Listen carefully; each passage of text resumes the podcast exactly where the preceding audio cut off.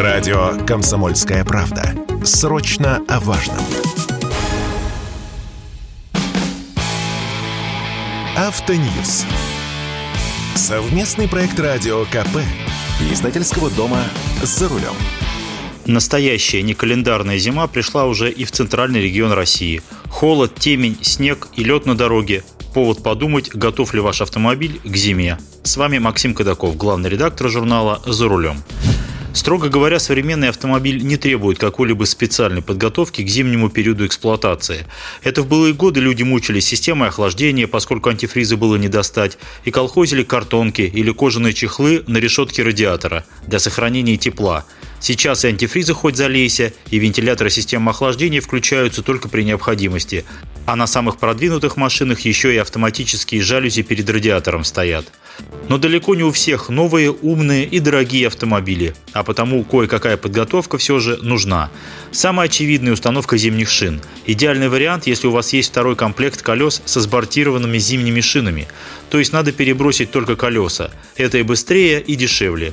Хотя дешевизна – вещь относительная. В московском регионе в пик переобувки стоимость замены четырех колес просто снять летние и установить зимние – без демонтажа и без балансировки доходило до 3000 рублей. Шипы или не шипы?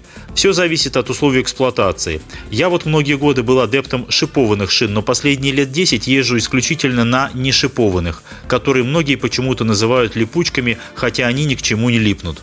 Нешипованных шин не хватает в большинстве ситуаций даже на легковых переднеприводных автомобилях, не говоря уже о внедорожниках с полным приводом. Второй критический момент – аккумулятор. Если прошлой зимой он едва выдавал нужный пусковой ток, с трудом прокручивая стартер, значит в эту зиму он вас серьезно подведет. И случится это, как часто бывает, в самый неподходящий момент – вдали от дома или когда очень спешишь. Аккумуляторы за год подорожали ощутимо, некоторые модели на 30%. Не забудьте, что у аккумуляторов бывают не только разная емкость, но и разные полярности, разные размеры. Купите не тот, он либо не встанет на место, либо проводов не хватит, чтобы дотянуться до клем. И помните, что для автомобилей с системой старт-стоп нужны особые аккумуляторы, которые называют EFB или AGM. К сожалению, на рынке полно подделок, на которых лишь написано «старт-стоп», но на деле они не в состоянии тянуть такую нагрузку, особенно зимой. И еще, чем холоднее и чем короче поездки, тем сложнее аккумулятору.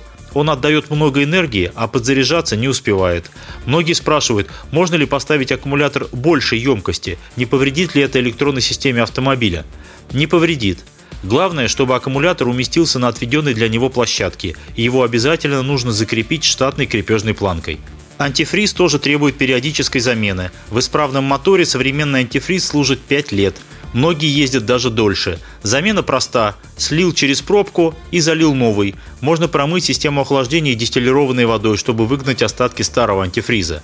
Помните, что цвет охлаждающей жидкости никак не связан с ее химической формулой. Цвет антифризу придает краситель, который может быть любым. Никаких стандартов не существует. Производители выбирают цвет на свой вкус. Важен не цвет, а состав. Антифриз бывает карбоксилатным, гибридным и лабридным. Если не забираться в дебри химии, разница между ними в присадках, которые дают прежде всего антикоррозионный эффект. Если смешивать антифризы разных типов, например, при доливе, когда жидкость постепенно уходит, баланс присадок нарушается и порой антикоррозионные свойства антифриза сводятся на нет. Что еще? Если пришла пора, не забудьте заменить тормозные колодки и тормозные диски. Возможно, уже пора бы заменить свечи зажигания. В плохую погоду они тоже не дают мотору и вам спокойно жить. Если в двигателе залито так называемое летнее масло, более густое, нужно поменять его на зимнее, не застывающее при низких температурах. Не лишним будет смазать дверные замки, включая их личинки, даже если вы открываете дверь с кнопки на брелке. Кто знает, когда в брелке умрет батарейка. Вдруг придется вставлять жало ключа в замок, а там все мхом поросло и примерзло. Кстати, батарейку вы когда меняли? Не пора ли новую поставить? Ей зимой тоже тяжелее жить. Хорошо бы поменять щетки стеклоочистителей. Не забудьте залить зимнюю омывайку и положить в машину мягкую щетку со скребком. Кстати, скребая лед со стекла особо не усердствуйте. Жесткая пластмасса скребка часто оставляет царапины на стеклах. Если коврики уже износились, в первую очередь под педальным узлом, или если в машине летние тканевые коврики, лучше их заменить на глубокие, зимние.